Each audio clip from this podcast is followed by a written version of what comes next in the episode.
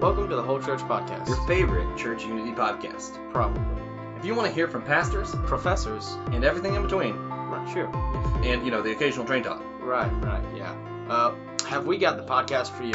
All right, everybody, thanks for tuning in. We're late, but we're still the Whole Church Podcast. I am your co host, Joshua, and this is your host, Tiberius One. Mm-hmm. You don't have anything else to say to that. Just. mhm.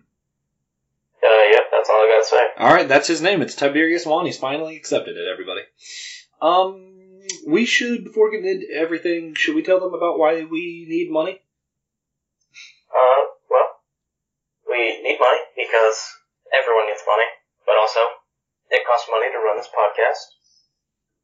Excuse A lot of travel expense, a lot of software, a lot of hardware, a lot of trying to get guests, which today we don't really have guests.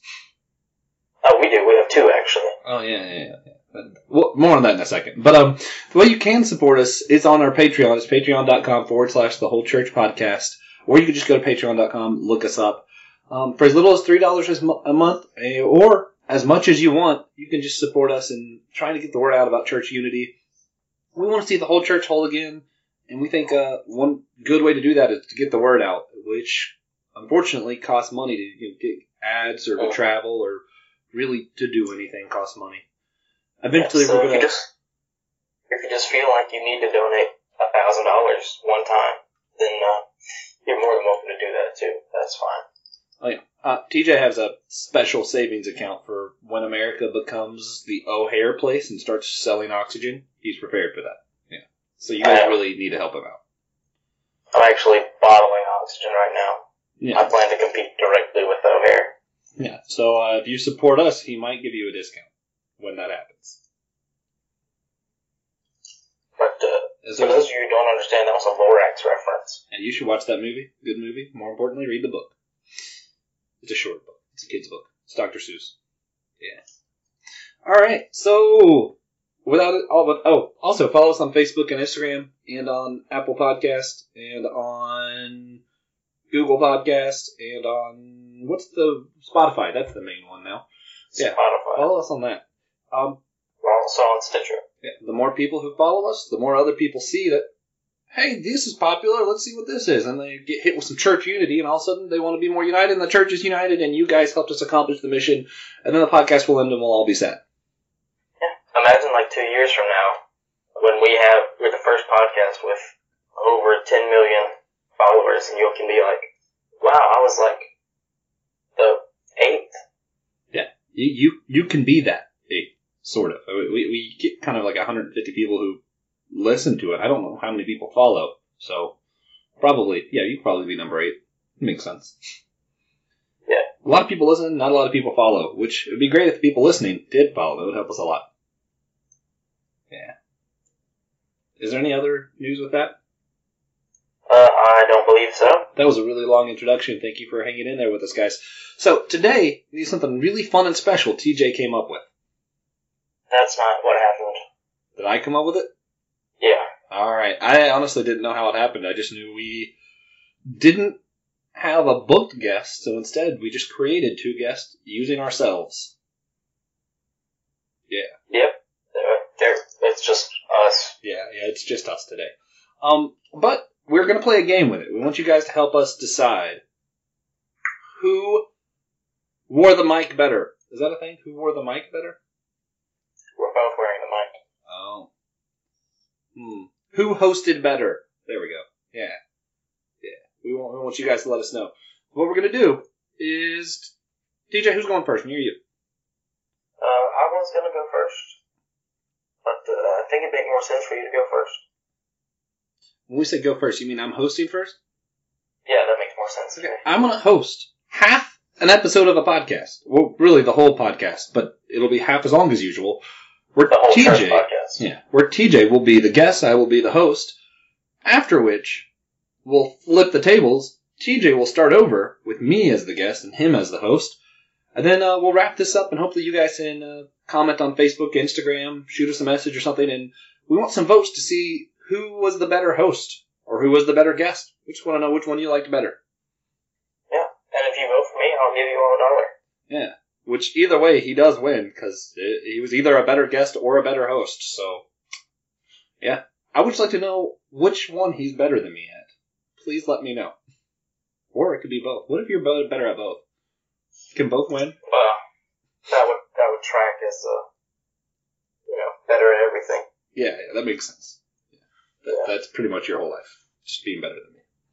hmm I'm still upset That's about Killer Bunnies. about. He beat me at Killer Bunnies for a whole year. I showed him the game Killer Bunnies. It's my game. I'm sad I beat it. everyone. I beat everyone at Killer Bunnies for a year. Yeah, you didn't lose at all. It was great. all right. So uh, I'm going to start hosting now. Welcome to the Whole Church Podcast. I'm your host, Joshua, and today we have Tiberius Swan. Oh, it's nice to be here, Joshua. Yeah, yeah, yeah. Uh, so what we like to do when we start off is uh, I kind of already introduced myself, and I, I think they sort of know who you are. You're a pretty popular guy with this our group, but uh, we like to do an icebreaker question. And uh, today I wanted to ask you, what is your favorite thing about hippopotamus? About the hippopotamus, yeah, Hippopotamus. yeah, yeah. I, I can go first. Yeah, yeah. That way you have time to think about it. I don't have to think about it. Oh, okay. Did you want to go first? No, you go ahead. Okay. My favorite thing will be their teeth. I like how they have a very unique jaw, and I like their longer teeth are actually a source of ivory, which I find very interesting. Their other teeth, their molars, when they wear out, that's when a hippo dies. So their life expectancy is directly correlates with their teeth, and I just find that interesting. Alright. Yeah. My favorite thing is, uh, they can outrun every human alive on land. They're also so dense that they can't actually swim. What? They can't swim? No, they just sink. And for them to float, it's apparently very hard. Fascinating. That is actually fascinating. I really thought you were just going to inform us that the sea cow was kosher because I, I, I know you like saying that. So yeah, you already got Well, that that's away just with Pete Enzo. So fact. yeah. All right, cool stuff. So we've done a lot of podcasts together, and we like to joke around a lot. One of the things I found most interesting, you know, with the God moments and just, you know, with us in daily life, we, you know, we hang out, we're on the couch playing games, whatever. You have what we've termed casual spirituality, where you're very in tune with spiritual stuff. Like, you really believe God is there for stuff. Um, I'm thinking specifically of, like, when we went to the podcast with Marie and Dolores, the, what, what was the name of that one? Female Pastors Talk? Yeah. Yeah. And we didn't have any food or anything, and you're like, no, no, we'll just have food. It'll be okay. And we show up, and there's food, and instead of, you know, doing like a lot of real churched up folk people who's like, well, glory, you know, I prayed for food, and God gave me food, and making a big show, you're just like, yeah, yeah, God was there. It's like, sort of like when you have a good friend, you just casually, like, you know that person's there for you. I, um, you, could you comment some on that casual aspect of your spirituality? Yeah, well, who's a, like what you said, who's a better friend than God, you know? It's, uh, I've always been taught to believe that God will provide. And if you believe, then God will provide. Uh, I'm not saying, uh, stop trying. You know, it's, if you are in a situation where you cannot do something, but it has to happen, I I believe God will make that happen. Or what does happen is what God meant for, meant to happen, if that makes sense. So, it's really based off of faith, and as the biblical definition.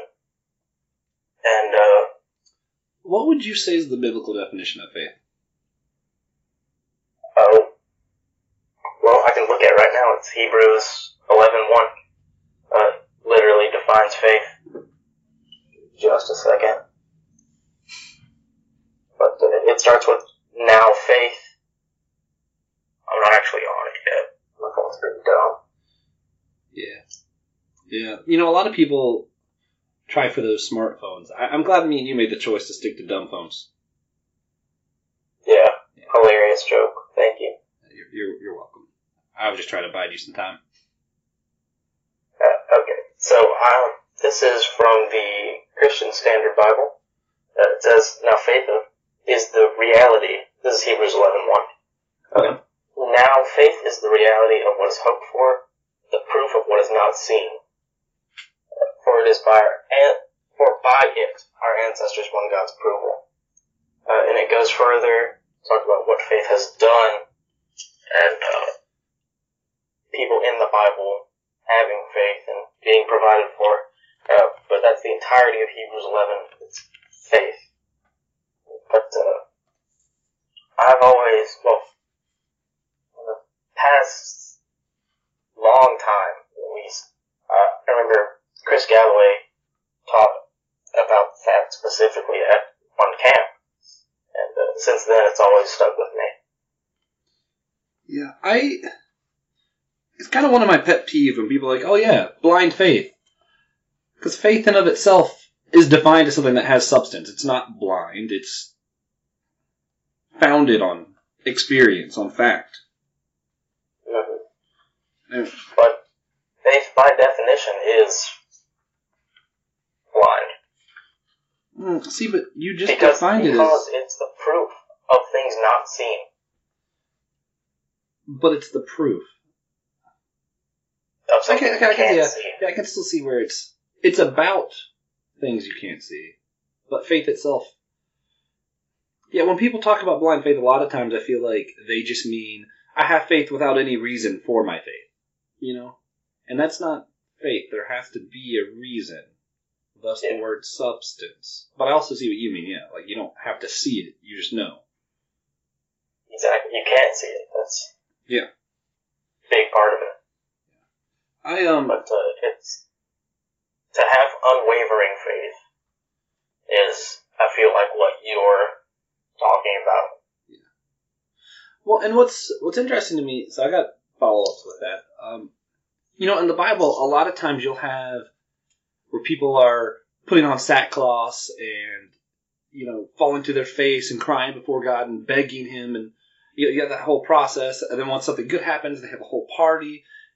It's not casual a lot of times in the Bible, but then there are also times where someone's just talking to God, like that's their daily activity is to just you know, um, Adam, the original plan was to literally walk the garden with God. I think to like, like uh, last weekend, I was walking the beach with uh, my fiance and my best friend Mark, and that's what I think of. Like, I think that was God's original plan, right?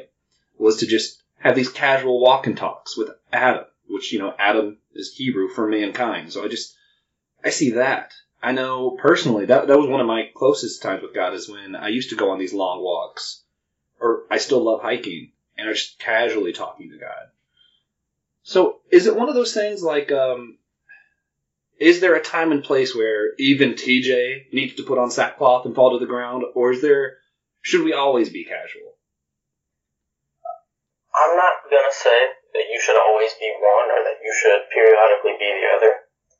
Uh, how you decide to talk to God is a big part of your walk, and it is not my place to tell you how to do that. That makes sense. Okay. Yeah, because I feel like we de- we definitely see both kind of outline. You see where David was a very kind of emotional guy, and you know you read through the Psalms and he says some crazy stuff. You're like, wow, this guy was really passionate. But then you still see like um, Paul, I guess had had some anger stuff, but for the most part, you see when Paul talks about spirituality, it's almost cold. It's like, yeah, this is how it should work. This is how the function should look like. And you're like, huh. He just laid that out like a textbook. Mhm. And I think God transforms our spirit, our personality, but He also created us with a specific personality to kind of show a different side of the relationship He wants to have with all mankind. Right.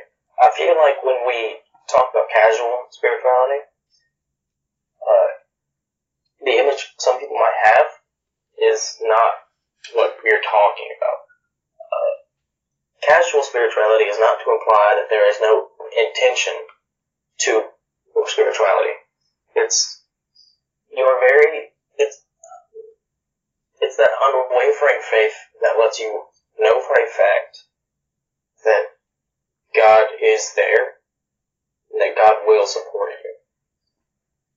Yeah. It's not just like, oh, you know, it's whatever. God decides to help, help. It's uh, still being intentional in your faith to believe God will provide. I'm thinking, um, obviously there's times where I I don't think it, it's proper to be casual. Like I'm thinking, we go to the prodigal son. You know, prodigal son, he royally messed up. So when he comes back ready to beg his father, right, for forgiveness, he's ready to beg for forgiveness, for change, to be back in, even if it's just as a servant. He makes a big show about it, and he's really emotional, and he's just all of that. That makes sense. I think there's a time and a place where all of us have to go before God, broken, passionate, you know. But I also Yeah, think like uh, like I need help with groceries the other day, and it wasn't a big thing for me to call my dad and be like, "Hey, uh, I get just some money for groceries, or could you help me out just buying a couple things, whatever?" That's not a big deal, you know. Like I don't call my dad, "Dad, may I please, please have fifty cents for a banana?" You know, like it's it's no, it's my dad. I'm like, hey, I, I know him, I love him, I have this relationship with him. I know I can ask, and he is there for me. And I think that's the kind of relationship I see you have with God, where you're like, no, no, no, God's my dad. Like I know if I'm like, hey man, I'm hungry, my dad's going to be there for me. Yeah, because God is our Father. Yeah, and, and I think that's a good way of putting it. And, you know, to, I guess, go a little bit further into that, I think it's really healthy. You know, I don't, I don't think it's healthy for people to constantly be begging at God to be like, God, would you please act like my dad? No, he is your dad. You don't need to beg him all the time. Not that there's wrong, but it's, you don't need to. Once you're comfortable in your relationship with God, I don't think there's a need for that. There's almost, it's almost proper to be more casual about it. I, um, Well, I wouldn't. I wouldn't say that either. Uh, it is definitely some people's belief that they should always beg God for a deeper connection, and I respect that. That's just not what is meant for me. I can see for a deeper connection. I just I don't know if it's proper to beg him for the things he's already said he's going to do. Not that it's improper, not that it's wrong. I just don't think it's You don't think it's required? yeah, like it's not like God's like I'm waiting on you to beg before I give you that. You know, God's he's there for you. He's not waiting on you to beg. He wants to be there for you so that he can show himself. Yeah. But I see what you're saying too. There are people who just it's like they need to beg. It makes them feel closer to God. Exactly. Yeah, I, I, I see that too. I um obviously me being me, I've been reading C.S. Lewis recently, and uh, I've been going back through the Four Loves, and uh, I there's some there's a part where he's talking about romantic love, and he's specifically Lewis is talking about sexuality, and he makes a really controversial point where he's like, I think we take it too serious. And then he corrects himself. He's like, actually, probably just the wrong kind of seriousness. And it's interesting because he talks about how our bodies don't always work, the way we want them to. And when we take it as serious as we do, we almost end up making sexuality a god. And, you know, to, to see his point now, you just have to look at the LGBT movement. You know, people take their sexuality to so much a part of who they are that they treat it like it's all that they are. And that's it, it- the wrong kind of seriousness. Not that it's not serious, but when you take it to be the most important thing, you miss the rest of your life. And I think that's really what he's getting at. Um, and it's funny because, you know, he talks about how it is a serious thing, but so is eating.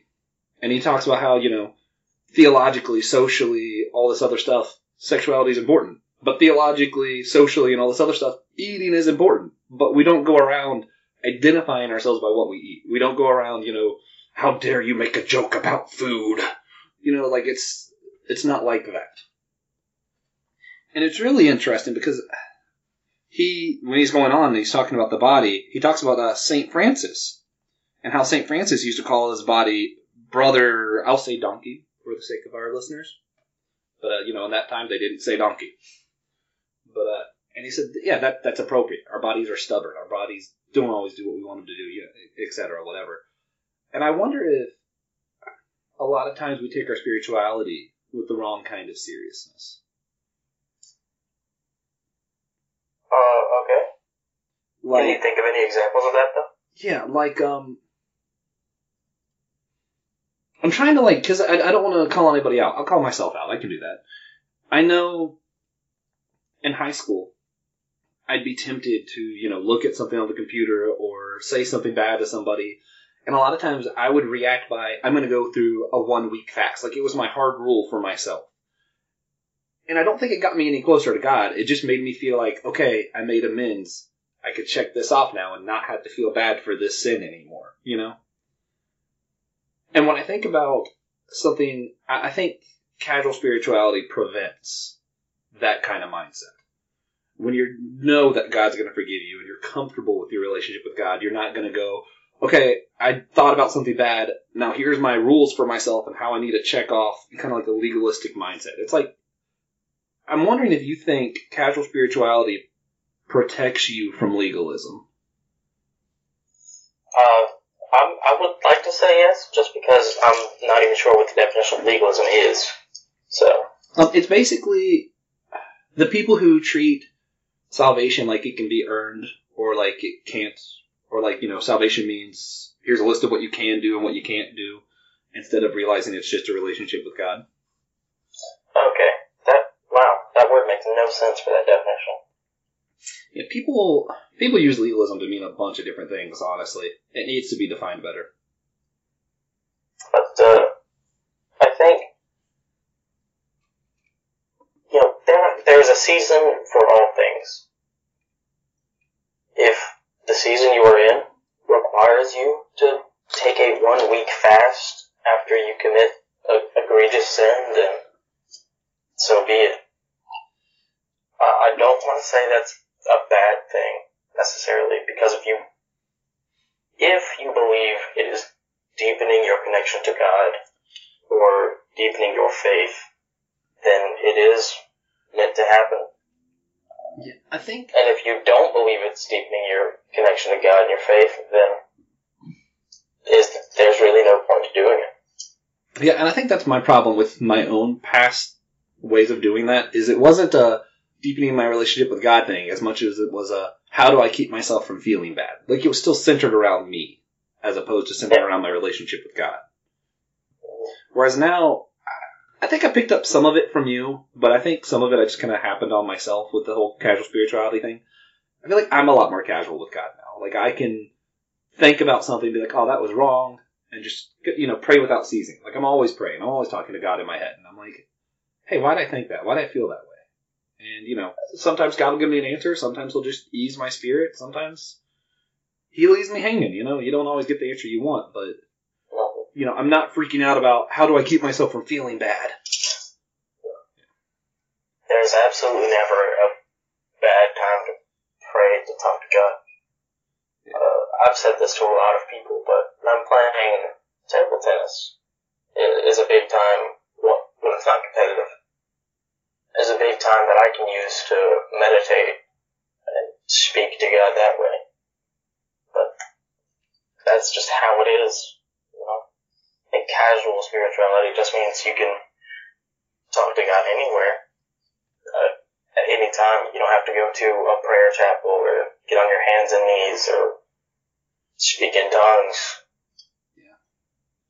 I mean, we talk about tongues a lot more on this podcast than I thought we would. Well, it's a Yeah. major part of our denomination. Yeah. Makes sense. Oh man. So yeah, what another thing I wanted to talk about with the whole maybe we use the wrong kind of spirituality or not spiritual, wrong kind of seriousness. Me and you have a lot more fun with our faith than I think some people have. You know?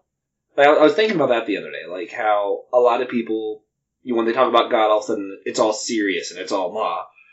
Meanwhile, me and you love reading from. What, what's that version of the Bible you got that we love reading Psalms out of? Uh, the Hawaiian Pidgin Bible. Yeah, it's like, it's like um, I feel I feel as though with you and, and myself, the joy of the Lord, like that part of the our spirituality, is really important to us. Is that has that always been a thing for you, or is that just like one day it became important? Well, you know, as a uh, as a child, spirituality was never really explained or emphasized at all. So it definitely wasn't a thing until I was at least ninth grade. It, it's just not something I ever thought about. Yeah. Huh. You know, I think the whole joy aspect might come from camp. Like, I think our mentors at camp stressed the joy part of your relationship with God enough that I'm like, I think we both got it from them. Can we blame Chucky? Yeah, Chucky Chandler, if you finally decided to listen to this, uh, we're going to come to ECCF and we're just going to force you to be on podcast Fun stuff, fun stuff. for that. Nice. So, uh, just just final couple questions then is um, do you think casual spirituality is something that if other people started doing a little bit more, it would help us be more united? If they were a little bit more casual in their faith. Absolutely, I do. Why? It's, uh, you know, being casually spiritual enables you to not think, how often does this person go pray? Uh, how often like, do this, does this person really believe? Think if everyone was casually spiritual, then, uh, we'd be able to talk to each other a lot more. Uh, we'd be able to go close to each other. We'd worry less about the we worry less about the bigger issues, so to say. Yeah. Uh, not to say that they're important, but I think for person to person connection, that they are not. Until you get into that those deeper levels of intimacy where you should agree on those bigger issues. Yeah. Like, is Jesus real? Yeah. That makes sense. Um. hmm. Oh yeah, I, I, did just just for my own curiosity's sake, because uh, I know when we started this podcast, it was just me, and you were there, but you weren't an active part, and you've slowly become more. there. Yeah, yeah, you were in the background of the Pastor Gary episode. It was great, but you slowly became more and more involved until now. You know, we're both co-hosts, and this is our podcast, and it's. And I remember at one point you saying you were surprised to find out how much people do care about unity. Um, has that grown on you any more, or have you kind of just stayed at that level?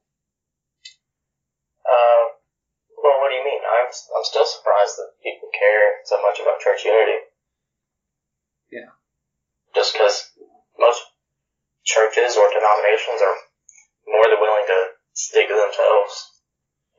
I've heard in sermons people say, "We don't need to be connected to the outside world. It's us against them." That's just not the truth. Yeah. But uh, it is still surprising when I hear people actually talking about unity within the church. If that's what you mean. Yeah. Has um has being a part of this podcast affected your look on unity, or how you go about trying to be more united with other believers at all? Well, uh, I'll tell you what. I don't think it has. Just because, uh, you know, my level of casual spirituality is uh, enables me to continue doing what I'm doing, and when I see opportunities to incite unity, I act on those. Uh, but aside from that, I actually don't think much has changed. Interesting. Interesting. So you did say you think more people got to be a little bit more casual in their spirituality, that we could see more unity. Um, what what exactly would that look like? How would people do it, and what would the end result be? Well, it would look a lot more accepting of others. Uh, everyone would be more together, if that makes sense. Yeah. It would be very therapeutic for most people. What's the most practical way to take a step in that direction? See, that is not an easy question because I never had to take any of those steps. Hmm, so just trust God. Trust God. Uh, don't panic. Be content with God's grace. Uh, Man, all I take little opportunities to try to talk to God casually. Uh, you know, just sitting down, doing nothing. Talk to God. find their table tennis or you know walks for me. Yeah. yeah. I think everybody has that thing that relaxes them, and that's a good time to talk to God. Yeah. I um, man, you said don't panic, and I'm just thinking about like Hitchhiker's Guide has the uh, the the book series or and the movie. They talk about how the actual guide to life that they have has on the back big letters that just say "Don't panic." And that, that that's what I thought about when you said that. I was like, oh yeah, don't panic. That that's just good life advice, Christian or not, you know. Yeah. Yeah. Which is a terrible thing for people with you know, chronic anxiety that they can't just not panic, but Yeah. that's, that's unfortunate. Well, hey man, I really appreciated your time. It was good stuff. Um, hopefully we can all learn to be a little bit more casual about just everything. Yeah, Oh, um, before busy we go. so. Before we go, uh, could you read a couple verses? The Hawaiian Pidgin Bible. Interesting. Yeah. Hmm. Just find us something good to read. Um, what's your favorite New Testament Bible verse? Galatians five one. Galatians 5 1. Yeah. Here we For go. the Galatia people. Yeah. Here we go. Here we go. I, actually, I'm going to read from uh, the Christian Standard Bible in the Hawaiian Pidgin Bible. Okay. Yeah. So they So- can compare. Yeah. Galatians 5 1 in the Christian Standard Bible says, For freedom Christ set us free. Stand firm then, and don't submit again to a yoke of slavery. That's 5 1. Yeah. My You favorite. to go? Good stuff. No, no. Uh, let- let's just let's just hear Hawaiian Pidgin version. I'm excited. Alright, so little background. The Hawaiian Pidgin Bible was written by two old white people that uh, went to a mission, on a mission trip to Hawaii to spread the word, and decided to make it easier for the Hawaiian natives speaking their Hawaiian English, uh, that they should translate it into Hawaiian Pidgin, which is just a slaughtered version of English. It's like uh, Creole English, or if you live in the Low Country, it's like Geechee, or, or oh man, I can't remember what. But yeah, yeah, it's like that, for a lot of people, It's hilarious. very controversial when it came out. But Still uh, hilarious. oh no, the Galatia people of five. Christ wouldn't let us go, so we know gotta do what the rules say. We'll get them right with God. So then, hang in there and be strong. Don't let them buggers pile up all kind of rules on top you guys again. Yeah. No That's let, Galatians 5 1. what, For what, the Galatia people. what was it? No let those buggers pile up those rules on you again. No let them buggers pile up all kind of rules on top of you guys again. Amen. Hallelujah. Good stuff. Yeah. Thanks for uh thanks for being on the podcast, man. Yeah, uh, anytime. Cool. Most times, actually. Not anytime. And cut. Now is it your turn? Uh, yeah, I think so. Cool. All right. Welcome to the Whole Church Podcast, Thanks. part two of this episode. Uh, I am your host, TJ Blackwell, and we have with us today uh, Joshua Knoll. Uh, Joshua, would you like to introduce yourself? Hi, I'm Paul. Okay, great. Thank you. Yeah, you're welcome. Anytime. Should I actually say something about myself? Nope. Alright. All right, this is Joshua. He started this podcast. Uh, let's let's just get right into it. Okay. So, we do start each episode with an icebreaker question, and I would like to ask you an icebreaker question. I'm so excited. Uh, you probably shouldn't be. Okay. what is your favorite non-Justice League, non-main Avengers superhero team? You also can't choose a Fantastic Four. Man. Um. Hellboy's group doesn't count, does it? No. I'm gonna say no. Because it's not like an officially named team, but I do like those Oh, guys. It is. He's part of an organization.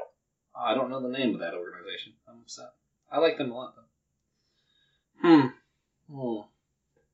I'm thinking, you know, I'm gonna go with the Teen Titans. That's a good choice. Easy choice. Yeah, I just really like, uh, I like Robin, later Nightwing. Good guy. Yeah, We're close. We're, we're, we're good friends. So do you like know, the new Teen Titans versus the old Teen Titans, or Oh, old Teen Titans were way better. Like, way better. yeah, I, I don't mean like the shows. I just mean yeah, in the comic I books just- they go from being young to being old. Yeah, I like I liked the younger ones. I thought it had a lot more of um it had more personality to me. Plus it was a lot more interesting to see these young kids try and figure out what to do with some very serious villains. So it's like it was interesting. Plus, you know, I was young at the time, so it was very much like a it was more relatable. If that makes sense. Got it. So is it? I, I, I don't mean to keep dragging on into this, but is it? It's just is it just the show that makes that your favorite? Um, I read some of the comics, but probably mostly the show because I never was able to find an entire art of the comic, so I never got to finish a whole story with comic book Teen Titans. Got it. Unfortunately, but so your Thank turn. very much. Alright. Uh, my favorite non big three, I guess you could call those, uh, is probably the Great Lakes Avengers. Fascinating. Uh, Is it because of Squirrel because- Girl?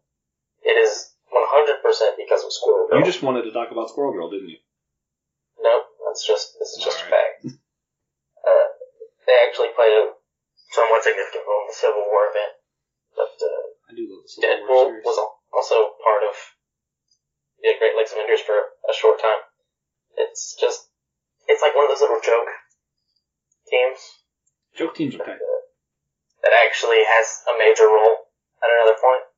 But uh, You know, it's it's really not close except for the Marvel Knights and the the Runaways. The Runaways are cool. I really liked the the new Avengers. I, I felt like you weren't going to let me say that because you know they're still sort of Avengers. They're just not the main Avengers, but it's Yeah, the no, um, they're not the main Avengers. The new Avengers is different. Counts. yeah. I like them a lot because it had Kamala Khan, who's you know the new Miss Marvel. I love I love her whole story. I have the entire first arc of her comics is in my living room because they were great.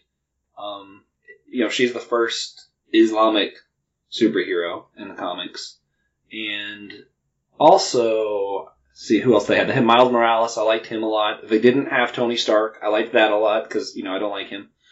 It, it was just it was good. They had the girl Thor too. Fun stuff. Just very interesting. Alright, so let's jump right into our actual questions. Uh, thanks for sticking with us if you actually listen to all that. People care about superheroes, all right. You started this podcast, Whoa. Really? and okay, and originally you went to let's talk about your school. You went to school for what was it? What was your first major when you went to college? I think originally it was marine biology. Right. And at that point, did you ever think that you would start a Church Unity podcast? Not at all. I, I think at that point I cared about God and the church as much as I know I needed to not sin so I could go to heaven and because I had a deal with God where, hey, if I don't do anything wrong, I just need you to let me have this girl I was with. And my whole plan was to just, you know, marine biology makes money. We'll make money. We'll have house. I'll have girl. The end. Yeah. It was boring. And when, over the next several years, uh, your spirituality blossomed, I would say, uh, when did that happen? What steps did you take to follow up on that? You just mean like my whole spiritual journey? Yeah. Well, um, ah, let's see. I'm trying to. I don't want to give out all of the details, but um, after a couple years, me and the girl I was with had some really, uh, I'll, I'll say tragic, I think bad things. Bad things happen. Um, I ended up getting out of school. Um, me and that girl broke up, and I was at a very low place in my life. And at that point, I started trying to prove that God wasn't real, because if He wasn't real, that means He didn't betray me. If He was real, He didn't let me have a girl, and as such, I felt like He betrayed me. So I was like, ah, God can't be real. I just got to prove it.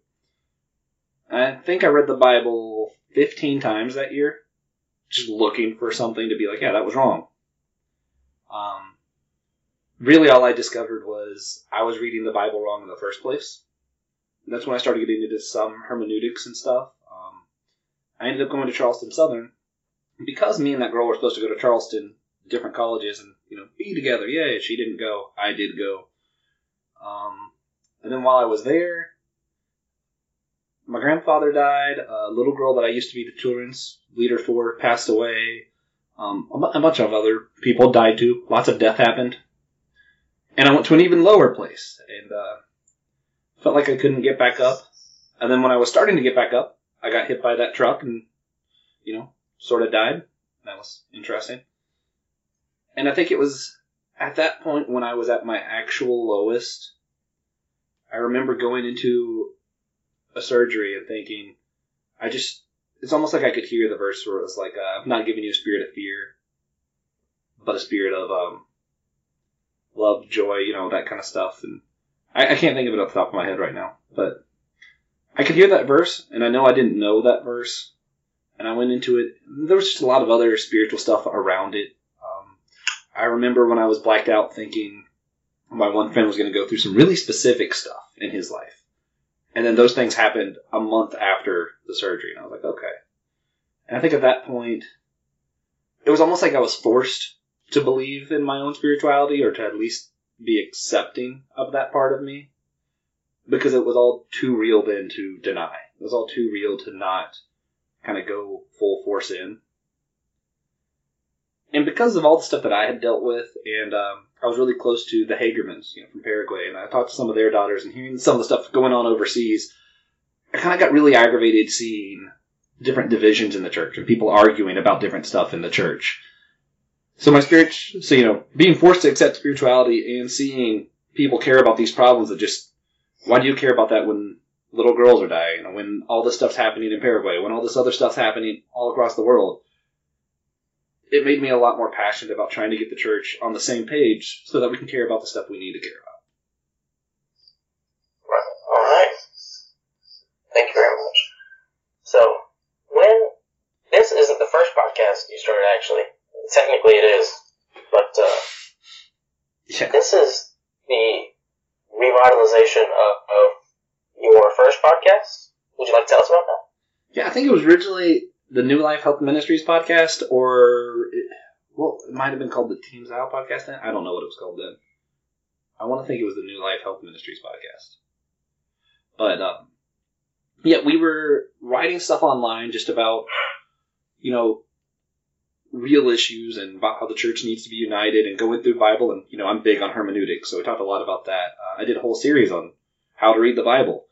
And uh, when we were writing it, different people had different questions and stuff. So we started every now and then we would do a podcast episode with it just to be like, hey, this is us talking it out so they can kind of hear us talk out how we got to there and why it's important. And it was a very, it was very casual and it wasn't like a weekly thing or even a monthly thing. It was just almost as needed, if that makes sense. Right. Yeah, that makes sense. So, I'm glad you mentioned hermeneutics seven million times already. Uh, I try. because, yeah, you do. You really do. You managed to entrench yourself so far into hermeneutics and homiletics. Good Yeah, words. They're not connected, but they're connected, yeah. Yeah it seemed to have been miles out of your mind that most people that listen to our podcast don't know what those are. Yeah, I forget about if that. If you go ask most people, they don't know what hermeneutics means. So would you like to give us a definition of hermeneutics? Yeah, hermeneutics is just um, basically the literary study of the Bible. It's how you read the Bible and an understanding of what you do with different types of texts and different types of literature that's found in the Holy Scriptures. And, and it's not just the Bible. Um, they use it for other religions as well, but for our purposes, it, it's the Bible. And do you feel like your pursuit of hermeneutics has helped your spirituality? Yeah, yeah. Uh, like I said, I was at a really dark point once, just trying to disprove God, and um, yeah, I'll let people argue this with me later. But there is a lot of stuff in the Bible that seems to just flat out be wrong, or to conflict with some other stuff that the Bible says. Um, even dates given in Kings and Chronicles, they don't always line up, and I'm like, aha! It's like I could have, without any knowledge of hermeneutics, just been like, ah, there's the flaw. I can drop all of this now. But then understanding how the literature was read, how it was written, why it says the way it says it, why certain things seem to conflict. Um, a, good example I'm thinking of is in the Gospels when Jesus is tempted. Uh, one of them has it where he's tempted to, with I, I can't remember the exact order, but then they have two different orders where he's tempted with three different things, right? And it's like um, he's tempted to create food, he's tempted to rule the earth, and he's tempted to jump off and see if the angels will save him. And uh, one gospel gives it a different order than the other because one of them is written to Jewish believers, and to those believers, it was far more important for that Jesus was tempted to be king, so they saved that for last. And um, the other one was written to a different group of people, so it was more important that to see that um, from you know I think it was a Gentile perspective to see that Jesus was more tempted to, to jump off and prove his own power, you know, and um, and, and the literary style was wasn't such that this is historically what happened. The way those authors wrote, they wrote to emphasize points. So it wasn't that one was wrong and one was right. It was that that's not how the literature worked at that point. It wasn't a history book. And seeing that kept me from going, aha, the Bible's wrong, and just dropping my faith altogether. So do you feel like uh, Mr. Sloppy Joe uh, should sit at home and decide to partake in hermeneutical study? I wouldn't say study. Um, I think I think everyone who is going to say they're a believer needs to understand how the Bible is written. So that when they do come across these things, they don't just say, oh, the Bible was wrong and drop it, or be like, oh, well, I don't understand this. This isn't important to me. All of the Bible's important. Um, what's it in Hebrews? It says "E- everything is useful for edifying and for building up. And um, I, I I believe that's true. Uh, But I believe if you don't know how to read the Bible, it, it's harder for everything to be used that way. You know, it's difficult for people who don't understand why they wrote genealogies to go through Genesis and see, ah, so Seth begot all these people. Yeah, that really uplifted me. That doesn't mean anything to you if you don't understand the way the literature worked and the meaning behind the name Seth or any of that. You know, it can't uplift you if you don't understand it. Right. And it's so you believe every person should understand hermeneutics Or and but just on a basic level. pursue hermeneutics. Um, it's sort of like math, you know. I think everyone in our society should understand basic addition and multiplication, that kind of stuff, because it's useful when you deal with your own finances, when you go out to the store, when you do anything. It's necessary to have a foundational understanding of math, right? But I wouldn't say everyone should go out and learn triple integrals right now so that they can figure out the exact area uh, behind the shadow that the Empire State Building's costing, casting. That's just you don't need that. Not everybody needs that, but everybody does need basic math. And I, I think the same thing's true of Christians and hermeneutics. I think everyone needs to understand a basic level so that you know they don't go to Psalms and see, oh, it's so good when we cast babies against rocks and go, all right, so either the God's terrible or I need to start killing babies, you know? If you understand Yeah. how literature works, that's a lot easier to work with. Well, why do you think they used to have so many kids? So you can cast them against the rocks. Exactly. Yeah. So, it's not you need to learn everything. You need to learn enough. you, you need to learn enough that the Bible makes sense to you. You know, I I have a big issue with with this just in general. Um, I love hermeneutics. It's fun for me. I know it's not fun for everybody, and not everybody needs to study it the way that I study it. But the fact that uh, you know, we we help with youth in our state now, and um, I know a lot of youth have problems reading their Bible because it just doesn't make sense to them. Mhm. And I think if we just taught a basic understanding or a basic level of hermeneutics in our churches, at our camps, at our retreats, then our youths, when they're you know developing their real thoughts about faith in that you know middle school, high school, college age, could actually develop their belief based on the Bible instead of based on what everyone tells them. Right. Which is extremely common. Most people will live their entire life just going off what people tell them. Yeah. Like um, So, yeah, go ahead. no, you keep going. I was gonna say like one for me that's just a, ve- a very common example that I, I use, not to discredit anyone, but just to show the importance of reading the Bible for yourself. A lot of people, you know, if you ask them when Paul got his name changed, they'll, be, they'll say it was when God stopped him and made him mute for a while. You know, you know that whole story. Um, And I like showing them. If you read the Bible, there's a there's a verse in Acts where it says Saul, whose name is also Paul, and that is well past that story that everyone thinks he got his name changed at. Turns out his name was never changed in the first place. He just had both names. One was a Jewish name, one was a Roman name, and also it had nothing to do with that story. But because you know people understand this to just be true, or they've heard it from somebody who heard it from somebody else, who heard it from somebody else, you know, it's if you're not able to read it for yourself and you're not reading it for yourself, even that kind of stuff like that that seems like it should be basic. right. And it's Yeah. not even that far fetched of a concept. I go by several names. But a lot of people know me as TJ. A lot of stuff. Like four people know me as Tiberius. Yeah. When when did you get your name? A lot of people know me as Tejas. Yeah.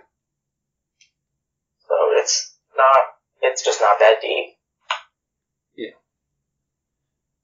But, uh, thanks. Uh, I'm gonna ask one more question, and then we can go into our out- outro activities. Yeah.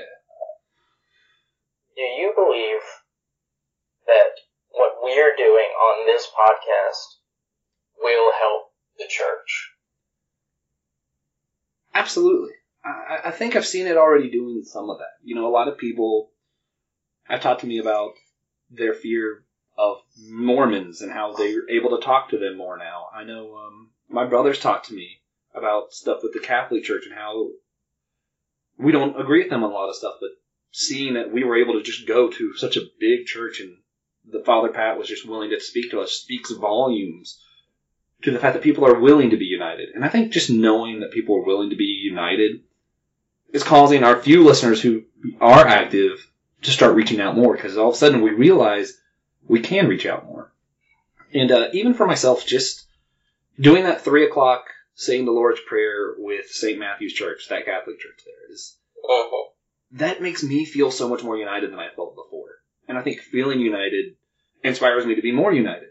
And, and I think it's, honestly, I do think it's already starting to make a difference. And I'm excited to see what other new lessons we learn and other things we can implement. Maybe I end up saying the Lord's Prayer with like 20 other churches decide to get on board. That'd be great. Mm-hmm. Yeah. And do you think we're making a lasting change? I think for some, um, I think that ends up depending a lot on the individual. You know, if you decide to keep doing the Lord's Prayer with St. Matthew's and thinking back on him, then I think it'll make a lasting impact of how you feel towards them. Um, and not not just them, but towards Catholics as a whole. A lot of Protestants still have you know ill feelings towards Catholics. Um, outside of that, you know, I'm thinking like uh, Peter Enns when he was talking about scholarly divide. You know, I think as much as you allow it to make an impact is how much it'll make an impact. And if you start actually doing some of the, you know, I, I always like to ask practical questions. And I think if you start doing some of the practical things, you'll see it have a lasting impact. But if you don't do anything, you just listen to the podcast, I don't think it's going to do anything for you. I think it's really just whether or not you take the practical advice or not. Be intentional. Yeah. All right. Uh, thank you for your time, Mr. Noel.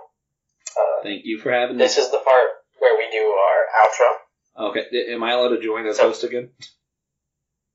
Uh, sure. Go ahead. Woo! I'm back, guys. So, uh, are we gonna do our God moments? Uh, yeah. Go ahead. You can start. I got two. I can sandwich Oh it. wow. Flexing. Yeah, yeah, yeah. Well, All right. it's, uh, So you do one, I'll do mine, and then you can do yours. Yeah. Yeah, it's because we're a day late. I just want to, or maybe two days late. I don't remember, but it, you know, it's for our listeners that they really need more. Yeah. So uh, first, our friend Mikey, we talked about him before in the podcast. He Mhm. was in a house last week at his friend's place when some people broke in with guns to rob the house, and uh, he ended up going to work the next day anyway.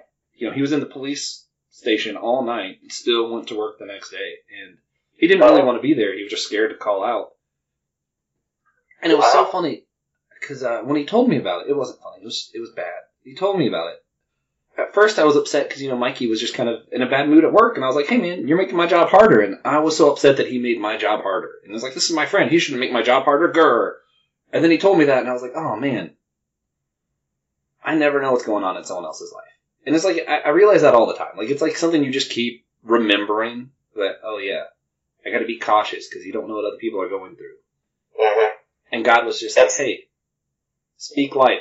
Hashtag Toby Mac. And I was like, God, you can't do hashtags, but you know he did it anyway. That's that's a big part of casual spirituality. When, when God says hashtag.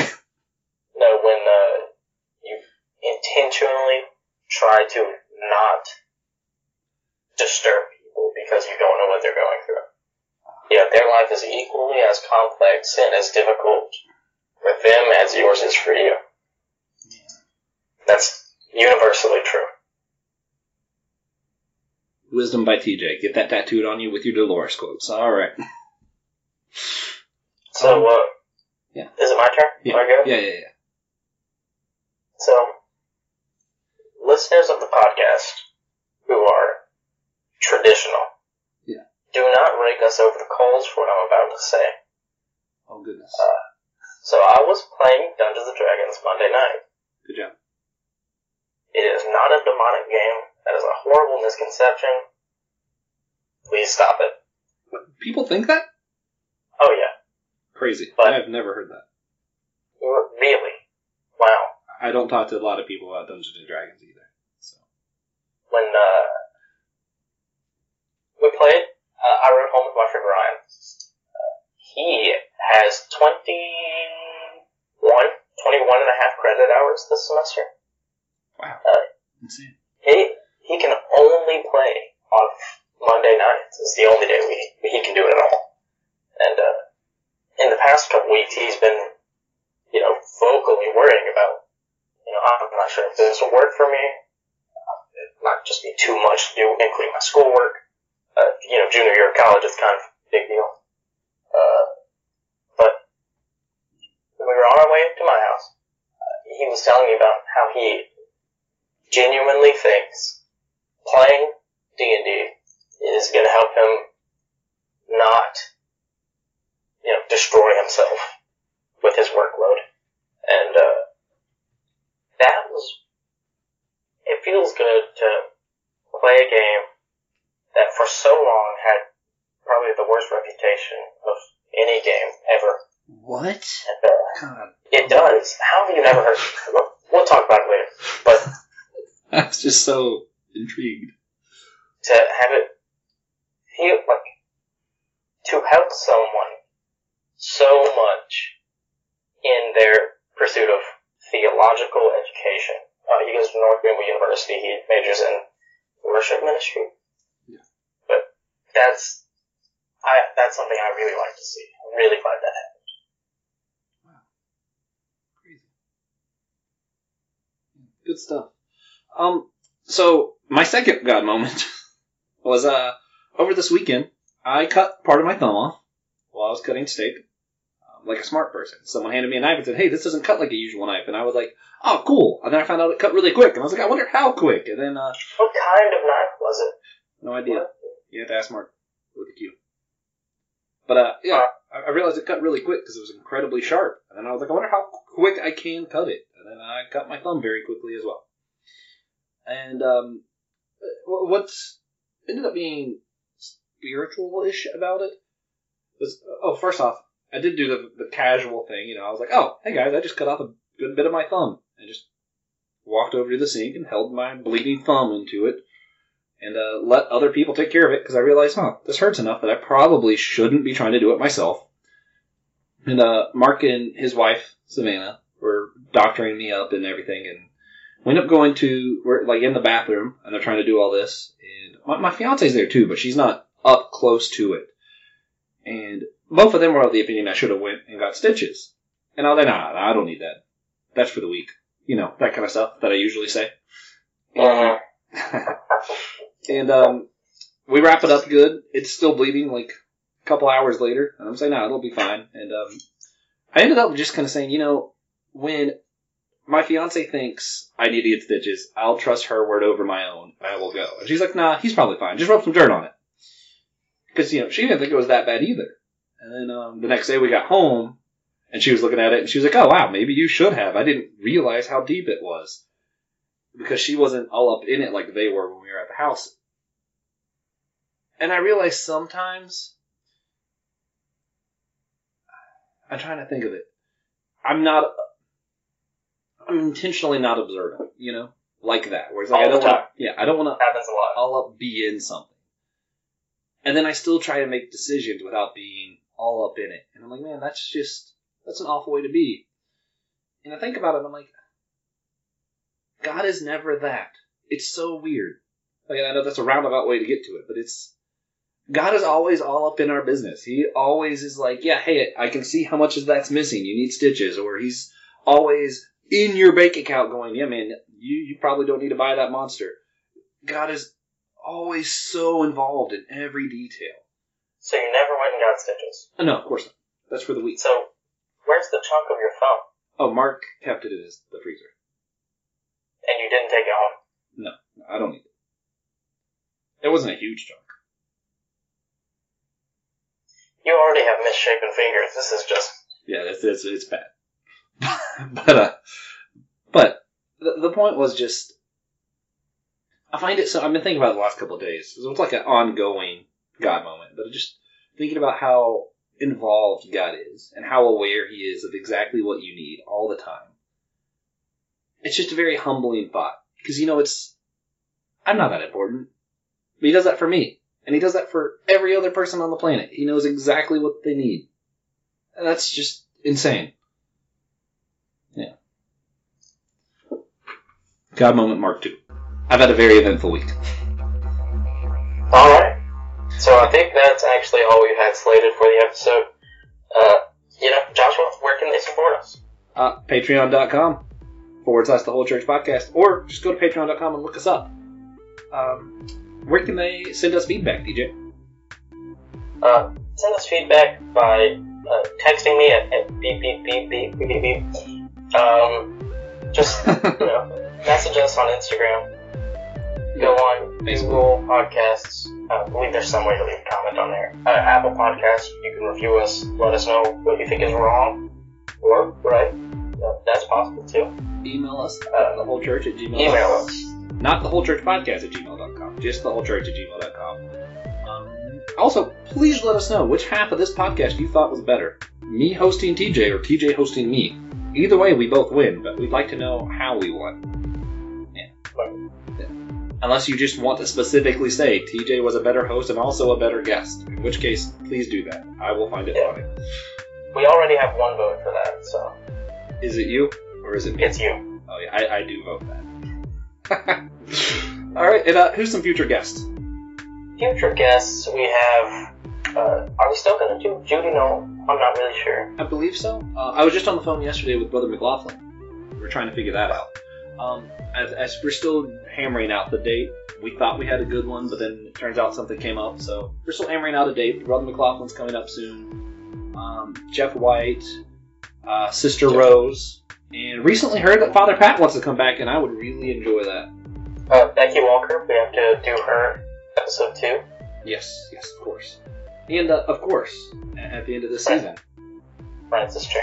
he just doesn't know it yet. Thanks for listening, guys. Yeah, thank you. Hey guys, and one final announcement is um, just going to let you all know. Now we're still getting some guests and some of the people coming up in the future, and we're going to take a couple weeks hiatus.